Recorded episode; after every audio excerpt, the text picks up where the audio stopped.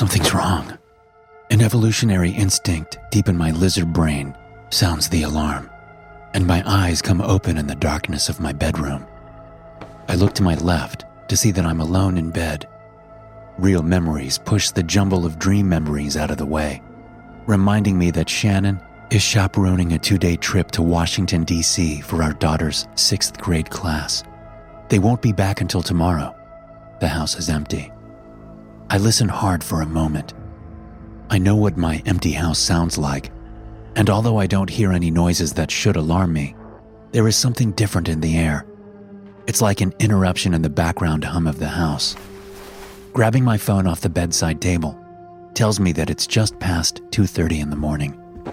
The carpet is soft under my feet as I head over to the chair in the corner of the room and grab my pajama bottoms off the armrest.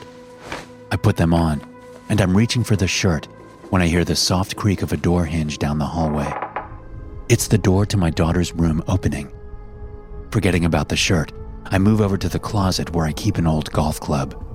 I'm suddenly regretting the decision Shannon and I made to not purchase a gun for home protection golf club in my right hand, I open my bedroom door quietly, glancing down the dark hallway. There's nothing there, but my daughter's bedroom door is open, and I definitely remember that it was closed when I went to bed. There's a bedroom turned home office on my left, the door closed. I move past it, golf club ready for action. The hallway bathroom is on my right, the door open as it should be. I glance in quickly, making sure it's empty. Next up is my daughter's bedroom on my left. I lean against the wall outside the doorway and try to calm my breathing. Pivoting, I rush into the room, a low growl coming out of my throat, arms tensed and ready to deliver a blow. But there's no one here. The room is empty. Suddenly, I know someone's behind me. I can sense their presence. Stepping forward to gain some room, I start to swing the golf club while turning around. But the club doesn't make it even halfway through its arc before it's yanked out of my grip. And then there's a gloved hand on my face, shoving me backward and slamming me against my daughter's dresser. I cry out as my back hits the knobs and edge of the dresser. The hand shoves me down to the floor, crumpling me like I'm a cardboard cutout. The guy's strength and speed are immense, and it makes me realize that I have no chance of fighting him. Not even close. He slams my head into the floor twice, and the world loses its focus. I feel his steel grip around my ankles. He lifts my legs up and pulls me out of the room, my chest, arms, and face dragging against the carpet. We get to the stairs and he tosses me down. Luckily, they're carpeted. I end up in pain, but nothing feels broken as I come to rest at the foot of the staircase.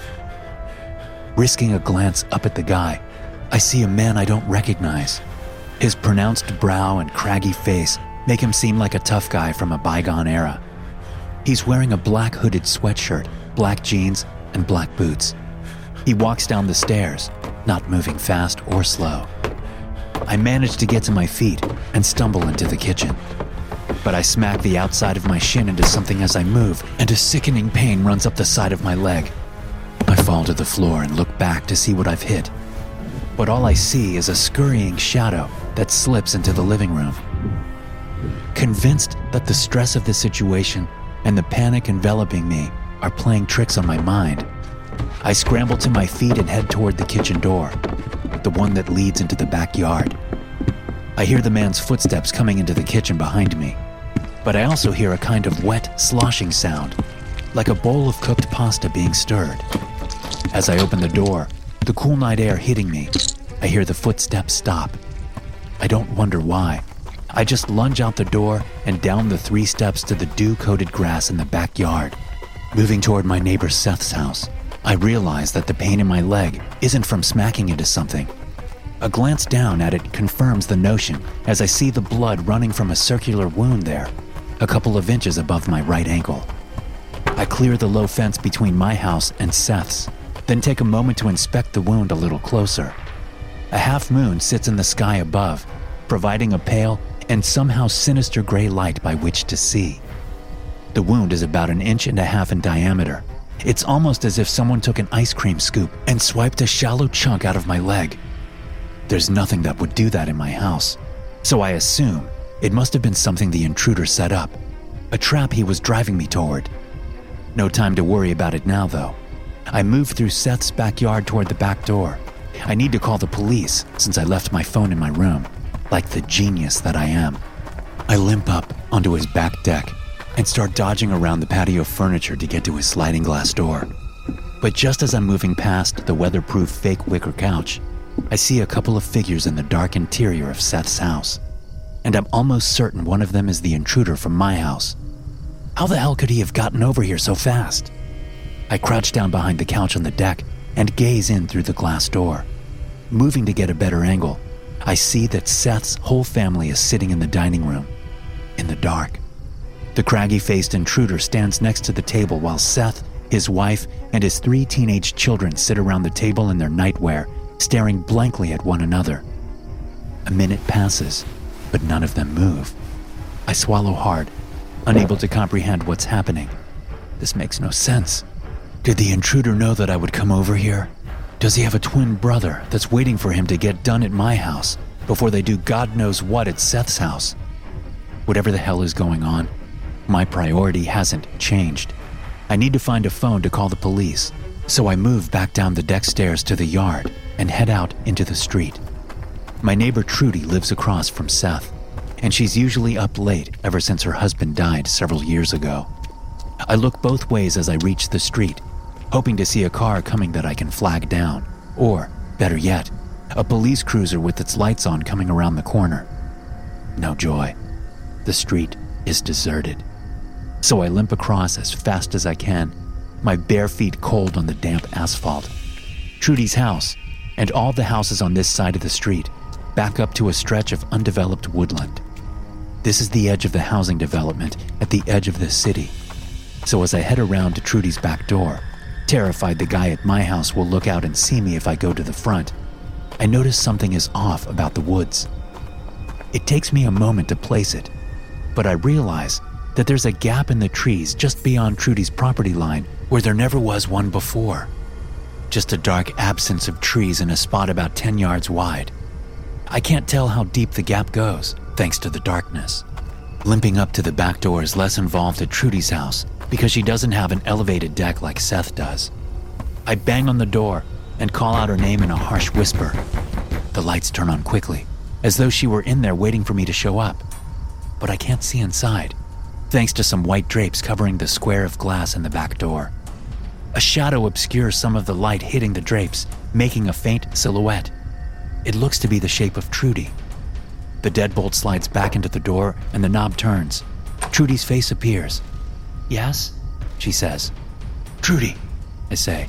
There's someone in my house, and Seth's house too. I need to use your phone to call the police. She looks at me blankly for a moment, then nods opening the door further to let me in. I step inside and she shuts and locks the door behind me. She's wearing a pink nightgown and looks like she just woke up. Something really weird is going on, I tell her.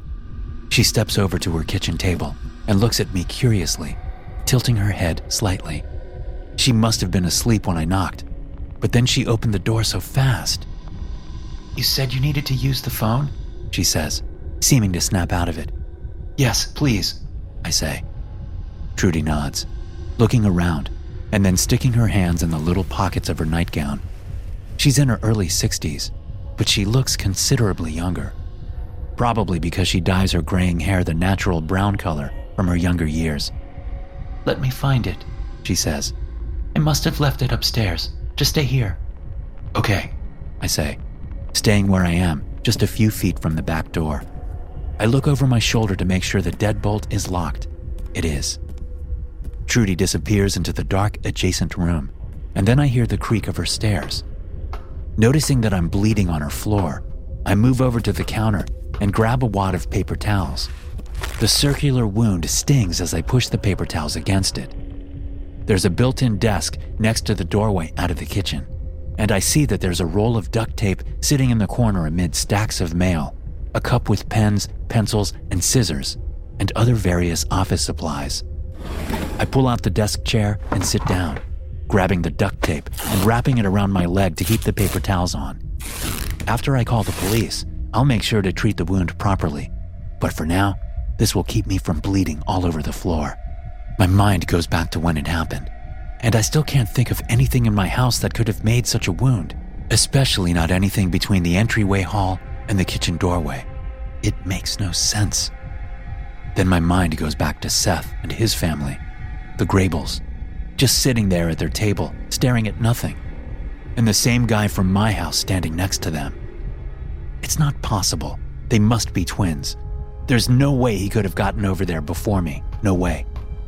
The stairs creak again as Trudy comes back down. I remain seated in the desk chair, seeing no point in moving. As I wait, my heart finally starts to slow down a bit. She comes back into the kitchen, still looking like she's not quite awake, and hands me the phone. I take it and dial 911. 911 the conversation goes on for several minutes, but after assuring the operator that I'm safe, I hang up and wait for the police and ambulance to show up. Well, I don't think I need an ambulance for the wound on my leg. There's no telling what's been going on over at Seth's house. Better to have one and not need it than need one and not have it. Trudy steps over in front of me to get her phone back. But as I hand her the device, she slaps it out of my hand and grabs me around the neck, throttling me with more strength than she should have. I struggle, squirming in the seat, trying to shove her off me. Over her left shoulder, through the doorway to the rest of the house, I see shadows moving as something comes toward us. Whatever it is moves fast, and rope like appendages seem to whip back and forth quickly. It's dark and shiny with slime or sweat. I can't tell what, it's too dark. As panic starts to trample rational thought, I remember the scissors and the cup on the desk to my right.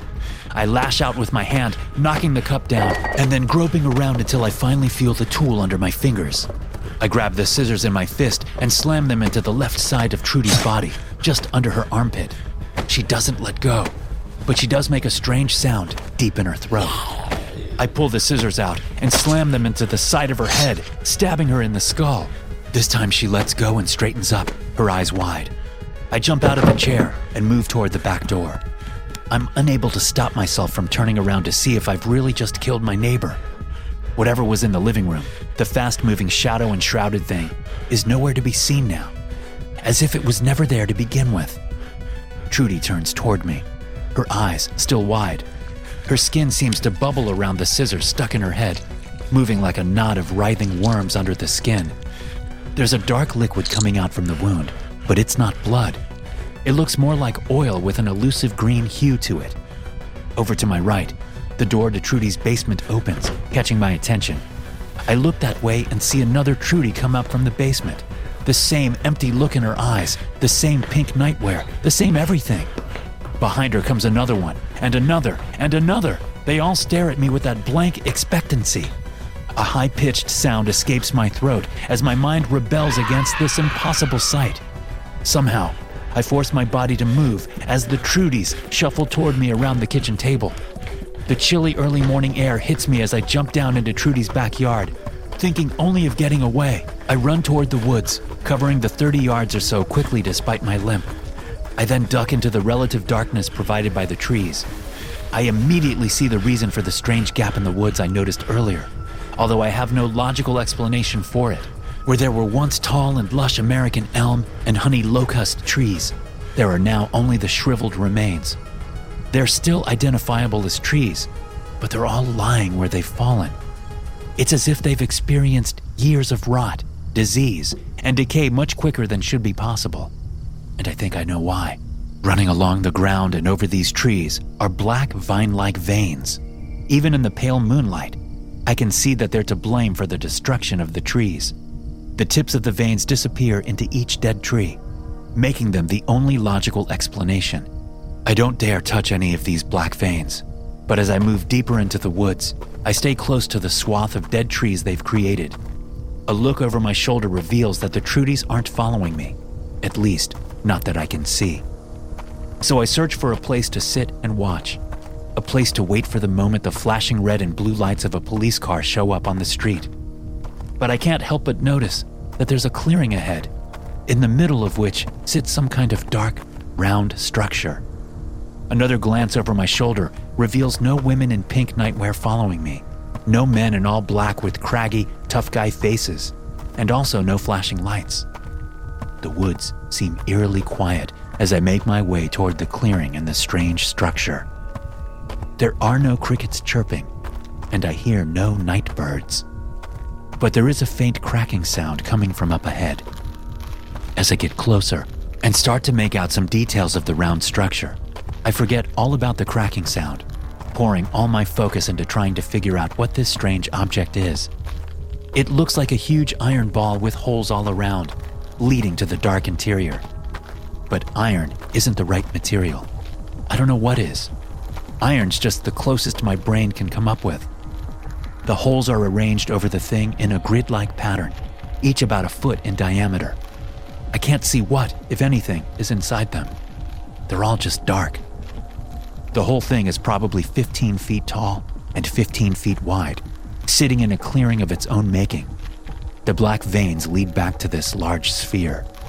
The trees in a wide perimeter around the object have all been killed by the black veins, but I don't know how or why. And I can't begin to imagine why these strange veins have killed a 10 yard wide strip of forest leading back toward Trudy's yard.